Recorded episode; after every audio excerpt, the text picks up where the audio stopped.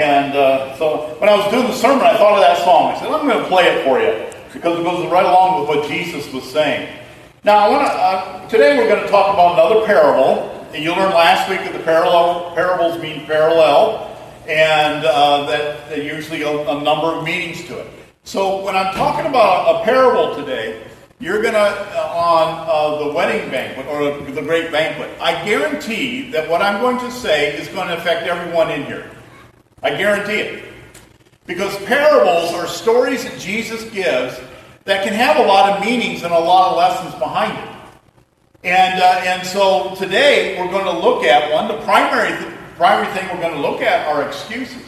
But I want you to know that you might be dealing with something else, and uh, the Holy Spirit might speak with you there.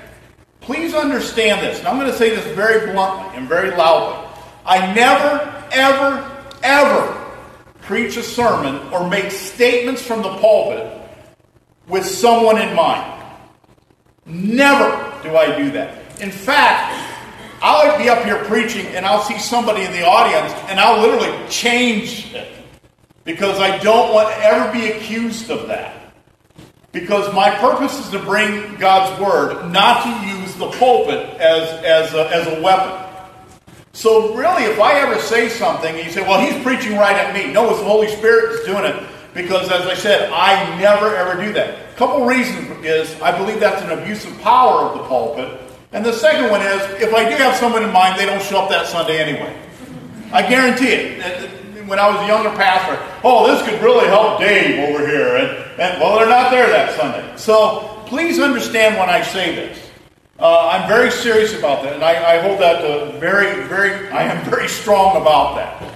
So if something is said, it's usually because the Holy Spirit is, is working in your life. So we're going to talk about the great banquet today.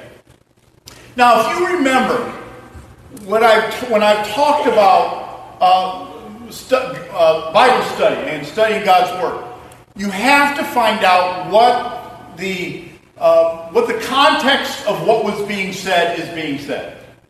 Meaning, you just cannot look at just one little statement that Jesus made and make a whole sermon out of it. You got to find out why he said it, what was going on, and everything else, and it brings what's called context. Uh, an example I always give is it's like the news media today. You know what I mean? They find one word, that one statement that somebody made, and they'll go nuts over it and say, You see, he said this. And they never say, Well, the context of it was this. They don't care about that. That's one reason why I don't listen to the news much. I, will read it, I'll read what happens, and I'll study it that way. But network news, I'm done. Conservative, liberal, MSNBC, Fox News, I'm done with them. I, I'm done. I'll give you an example. Do you know that the majority of Ohioans believe in abortion? A majority of Ohioans believe that uh, a woman has a right to an abortion. About 57%. Do you know that? Now let's let's dissect that a little more. If you say, if you ask the question, should you use abortion as birth control? The majority of Ohioans say no, absolutely not. However, if you, the reason why you say 57% say they are in favor is because in their mind they're saying, well, what about a woman's life being in danger? See what I'm saying? They never bring that out. What they bring out is what they want to project.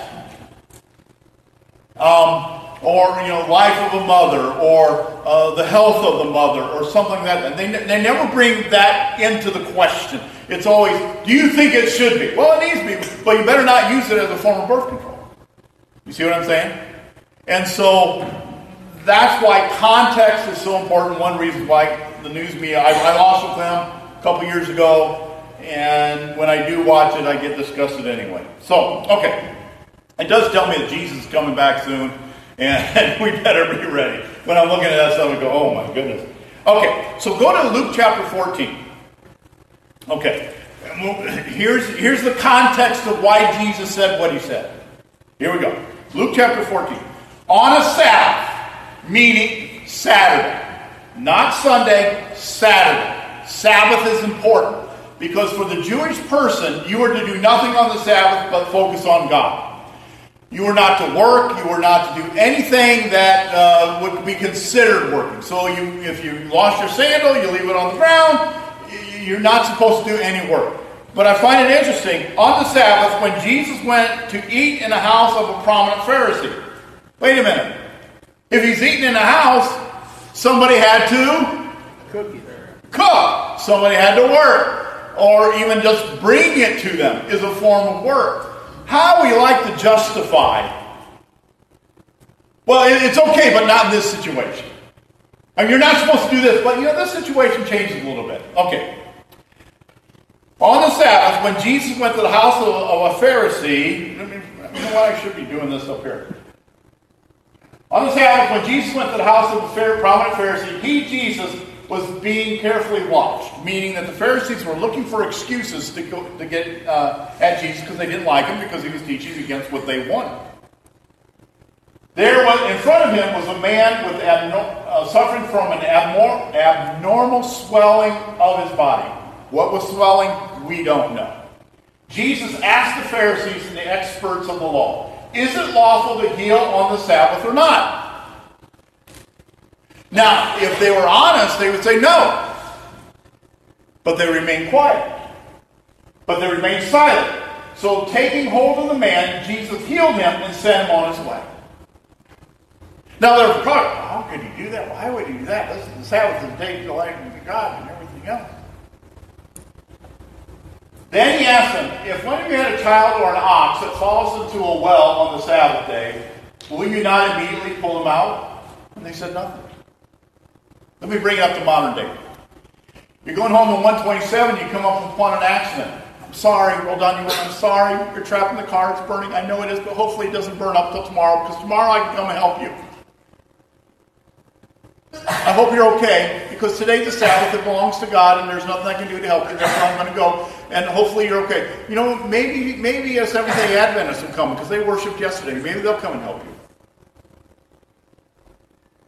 Now, if it was your son, are you are you going to get him out? You better believe it. If it's your neighbor, are you going to help him? You better believe it. If it's your ox, well, if your tractor is burning up. I mean, literally, it was so restrictive that you couldn't even lift up a phone. If they had a phone back then, you couldn't lift up a phone and call 911. So your tractor's burning up, your car's burning up, your house is burning up. You're going to dial 911. I, I think about that. Remember about a year ago, uh, there was a big fire in the church. You know, some, there was a fire. It was on a Sunday. Now, if it, let's be honest, the Pharisee would have said, Mendon Fire Department, you couldn't, you shouldn't have went to it. And maybe it would have burned down the other building, but that was an act of God. Don't worry about it. See, see the mentality that they had at the time. But they said nothing because they know they were trapped. Then Jesus made a comment during this meal. And he said, Then Jesus said to his host, When you give a luncheon or dinner, because remember, this is a great banquet. I'm, I'm sorry, I'm back up. I'm getting confused here. This is a prominent meal. So they invited uh, the prominent leaders of the area. It kind of reminds me of uh, Hollywood, you know, uh, when they have all these award shows. You know, they have these parties and everything else, and all this stuff's going on in Hollywood. They're going down the red carpet. So it's prominent people uh, produce prominent people that they come, and they, they, have got to be looking at look at me, and look how great I am. So here you have, they're at a dinner, and then Jesus makes this comment, says, when you give a luncheon or dinner, do not invite your friends, your brothers and sisters, your relatives, or rich, or your rich neighbors. If you do, they might invite you back to repay you. But when you give a banquet, invite the poor, the crippled, the lame, and the blind. And you will be blessed, although you cannot they cannot repay you, you will be repaid at the resurrection of righteousness. So Jesus is saying, the stuff you do, we kind of along preached a couple weeks ago, is the stuff you do, do it for the glory of God, don't do it to be seen. Right? Do it for the glory of God. don't do it to be seen. And he specifically uses a group of people. I'm going to back up here because I want you to see it. He says, when you go to and boy, the poor, the crippled, the lame, and the blind. Why is he saying that? Because in the Jewish mind, if you are poor, crippled, lame, or blind, it's because God's curse was against you. Someone did something in your family, or God was against you. For some reason. I mean, remember that statement that some of the people asked Jesus at one point to a blind man, who sinned? Was it him or was it his parents? See that? See the context we're getting it in. So he specifically used these people to bring out the fact that the Pharisees would say, well, they deserved it. We shouldn't invite them to our house because they deserve the life that they have. Okay? Then somebody made a comment. Go next verse. Okay. When one of those at the table heard this, he said to Jesus, Blessed is the one who will eat at the feast at, in the kingdom of God. Why did he say that? We don't know. Some people think it was a toast. You know, it kind of sounds like a toast. Blessed is the one who's going to eat at the kingdom of God at the great feast. You know? I think it was this. Jesus just insulted them, and now he's going, Well, I'm going to heaven. I'm one of God's chosen. And he made that very well known. Blessed is me, the one who will eat at the feast of the kingdom of heaven. Then Jesus did something very interesting. He stopped at that point. He did not chastise that man, but he shared a story. He shared a parable. Parables were very, very powerful tools to uh, illustrate a point and also to confront people. See, when you go up to somebody and you'll say, hey, you did this wrong, don't do it again, a wall immediately goes up. So Jesus used a parable to kind of trap the person. A, good example that is found in the Old Testament. 2 Samuel chapter 12, I believe, is when, yeah, 2 Samuel chapter 12 is when Nathan the prophet went up to Jesus, uh, went up to David and confronted David about his sin with Bathsheba. If you remember, he saw a woman on the roof, he brought her into his house, had sexual relations with her, she got pregnant, and then uh, Uriah was her husband, found out she was married, and then how am I going to hide this? Eventually got to the point where he killed Uriah to cover up his sin. And Nathan came to him instead of saying, Why did you do that, David? You know God's against you. This is how he trapped David says, Now he went up David, King David, he says, Now a traveler came to the rich man, but the rich man ref- refrained from taking, I'm sorry, back up. There were two men in a certain town, one rich, the other poor. The rich man had a very large number of sheep and cattle. But the poor man had nothing except one ewe lamb that he had bought. He raised it, it grew up with him he, and his children. It shared his food, drank his cup, even slept in his arms. It was like a daughter to him. Now a traveler came to the rich man, and the rich man refrained from taking one of his own sheep or cattle to prepare a meal for the traveler to come. Instead, he took the ewe, stole the ewe, essentially, from the one that belongs to the poor man and prepared it for the one who had come to him. Notice what happened. David burned with anger against the man and said to Nathan, As surely as the Lord lives, the man who did this must die. He must pay, pay for the lamb four times over because he did such a thing and had no pity. Then Nathan looked at David and said, You are the man. Knife. at all. He used the story to trap David to get the truth across. See, that's the power of parables. So, verse 16, Jesus says, Jesus replied, he's now in his parable. A certain man was preparing a great banquet and invited many guests. Great is the word here, a great banquet. If you go to Matthew chapter 22, it was a wedding feast. Now, all of us who've ever prepared a wedding feast know what I'm talking about. We try to make it as best we can within our budgets and everything else. Some people even go further and beyond their budget.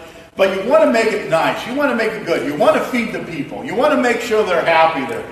And so this man prepared a great banquet with many guests. Um, Okay. At the time of the banquet, he sent his servants to tell those who had been invited, Come, for everything is now ready. At a wedding feast back then, you did not know the day of the wedding because the husband to be would go back to the family compound, which is called the insula. In my father's house of many rooms, he would build a room onto the insula, onto the compound. When that room was ready and he had the finances ready for his wife, he then would go and get her. They didn't know the day or nor the hour. Thus, you have the parable of the ten virgins that did not know the day or the hour when the wedding feast was happening. And when it happened, you then went out and all the guests came in, and then you brought the bride in, and then you had the wedding ceremony. A little bit different than what we do today.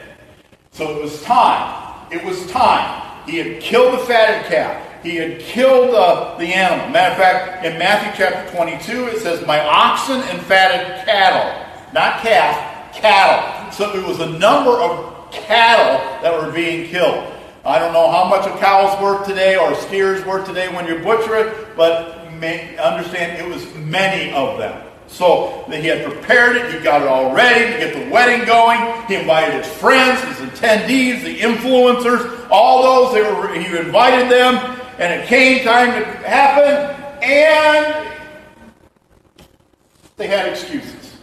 And Jesus gave very lame excuses in the parable. But they all alike began to make excuses. The first one said, I have bought a field and I must go see it. Please excuse me. All right. What was wrong with that statement? I would have. What? Ta-da! How many of you bought land and never saw it? I did, by the way. Actually, my kids bought me. I got, I got, uh, I think it was one inch or one foot in some park in Ireland. Uh, so that's why you see on my Facebook Sir Darwin Dunton because now because I own in Ireland I can be a sir. So don't call me pastor or ever call me sir. Oh, you guys got that. Okay. All right. So I bought a field. Normally, if you buy something, you go look at it first. So what are you going to do? I now have to go look at the dirt that doesn't move. That'll be the same way tomorrow. 19. And another said, I have bought five yoke oxen, and I'm on my way to try them out. What's wrong with that statement? You would have tried it on. You've already tried them out. Have you ever bought a tractor and never sat in it? Or a car? You always drive it, don't you? Well, you, sh- you should drive it. Even with a Carvana now that uh, you can buy it online, it comes to you, but you got a month to try it out. If you don't like it, you send it back. So another excuse. Now here's the word. Women, please don't stone me on the, the next one. Okay? I got to explain this to you. Okay? So please, be careful with me. And the next one is, and there's still another, I just got married and I can't come. In other words, my wife said I can't come. What's the problem with that? Back then, women, I'm just going to answer. Back then, women didn't have the authority in the house to say, husband, you're not going to go. You didn't have that authority. That's the way it was back then. The man said, We're going to go to the wedding. You went to the wedding. And so you, know, you had all these excuses, and they were all lame excuses. And I could just imagine the Pharisees and teachers all going, This is crazy. You would have went and looked at the field. You would have tried out the oxen. And for a husband not to let his wife rule the house? What's wrong with him? See all those excuses. Got, got it? Okay. The servant came back and reported this to the master. Then the owner of the house became angry and ordered his servant to go out quickly into the streets and the alleys of the town and bring in the poor, the crippled, and lame. Okay. Who are they? We'll get to it. Because this is, this is very important. This is what Jesus is trying to get across. The servant says, what you have ordered has been done, but there, there is still room. Then go out further. Go out to the roads of the country and lanes and compel them to come in, for that my house, so that my house will be full. I tell you, not one of those who invited will taste my banquet. Ooh. Okay, let's dissect this a little more. I'm going to back up a little bit. dissect this and then we'll understand what was happening. Okay, so first of all, we had all these excuses. Okay, excuses are searching for a way to justify behavior that a person does or does not want to do. We hear them all the time. Um, and in my 36 years of being a pastor, one of the things I've noticed that has changed in those, that amount of time are the amount of excuses that people give. And what I mean is this for bad behavior. It's always been here. I mean, uh, you get to Adam and Eve when they sinned in the, when they sinned in Genesis chapter 3. What did Adam do? That woman that you gave me, God, it's your fault. She, and then what did the woman say? That serpent that you made. You know, they always blame someone else. But I've always noticed, I've noticed that, that we like to give excuses to justify our actions. For example, uh, we had a kid at my last church. We dealt with a lot of really rough kids at our last church. Had a kid at my last church, and he got angry and just causing all problems. I, I had it with him. I took him in a side room. I laid into him. You cannot act this way. He says, I can't act this way. Why can you act? Because I have anger issues. And I looked at him and says, Have you been diagnosed with anger issues? No. Have you been to a psychiatrist that told you had anger issues? No. Do you, have you been to a psychologist that says you have anger issues? No. Well, who said you have anger issues? My sister. You see, we look for situations like that to justify our behavior. Uh, PTSD is a big one that's around right now. And I look at him and says, Have you been diagnosed with PTSD? No. Have you gone to a psychiatrist? No. A doctor? No. A counselor? No. Then how do you know you have PTSD? I just know it. And so we look for these excuses to justify our behavior. Uh, I had PTSD one time. You know how I found out I had PTSD? A counselor told me. It was after the flood in Findlay. I went two months of straight and then got work and never 12, 14 hour days for two months, finally got done. And then I became very angry, bitter. I was mad at the denomination. I was mad. I was ready to quit the ministry. I was so exhausted and everything else. And the counselor said, Your problem is you got PTSD. I said, What does that mean? I said, That's only for uh, soldiers. No, no, no, no. Just someone you go through something traumatic like that. So we look for excuses to justify behavior, to do what we do or do not want to do. Okay? Excuses are lies that attempts to rationalize behavior. And we've all done it. Let's be honest with you. We've all done it. Excuses can be in the form of self deception that shades a person from reality. Like I just gave you something. I have anger issues. Well, who told you that? My sister. You know? Um, did the kid need help? Definitely, yes, he did. He needed help. I'm not excusing that. But I'm just saying he needed to get professional help, not a sister help. That was 13 years old. But it can be a form of self deception. There will be a lot of people who will be at the pearly gates of Almighty God that will have the excuses, and they've deceived themselves throughout life. Let's, just be honest, there will be. Excuses do not alleviate the responsibility or the consequences for an action. Go, go, to, go to the prosecutor, go to the judges, and hear all the excuses that they listen to. Or police officers, and listen to the excuses. That does not alleviate the consequences of their actions. They still have to pay the price. Okay. So, with that in mind, excuses will keep many from the kingdom of God. And, and that is true because we want to be the God of our own lives. We don't want anyone to tell us what to do. We want to shape God in the way we want because we don't want to change our lives. We don't want to change anything that we're doing. So we'll give these excuses. We rationalize what we were doing. And that's what was happening here. They were rationalizing being rude to the master. By the way, in that culture, by, by disavowing a um, disavowing um, an invitation in some cultures in the Middle East, that was as rude as declaring war. Um, okay, so who all has planned a wedding? Who all has planned a, a reception at the wedding? What percentage of the people say they're going to come and don't show up? Too many. That's right. But it's usually about one third. It's usually about two thirds will show up, one third don't. So I tell these couples, well, we invited 300 people to the wedding. You're going to have 200 that are going to show up. But they said they're coming. You're going to have 200 that are going to show up. That's the way it is. And in that culture, if you didn't do that, if you didn't show up, they become very angry. And that's a, a, tantamount to war. Okay? All right. Let's get back to this. So let's go back and let's. Uh, oh, and, and okay. So then what he said, he says, I want you to go then to the. I want you to go and get the bring in the poor, crippled, blind, and lame. Remember what I said. Born the uh, the uh, poor, crippled, blind, and mean, Those are the type of people that the Jewish people would look at and say God is against you. He says, go get them. Okay. Now, what this is, this is actually a picture of Kensington Street in Philadelphia. If you don't know anything about Kensington Street in Philadelphia, that is open drug street in Philadelphia. Any business on there has been destroyed. It's all drugs. You'll see people that have destroyed themselves on drugs and everything else.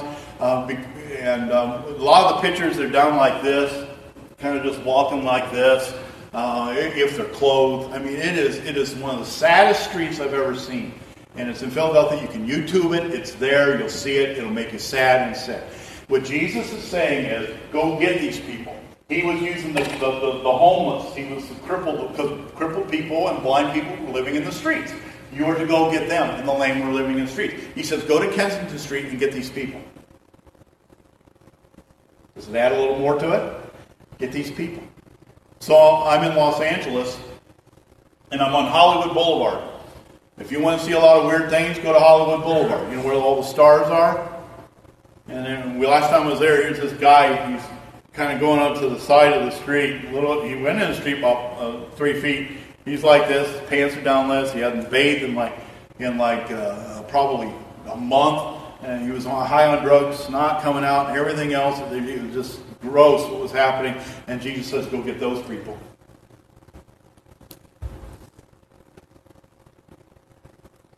Go get those people.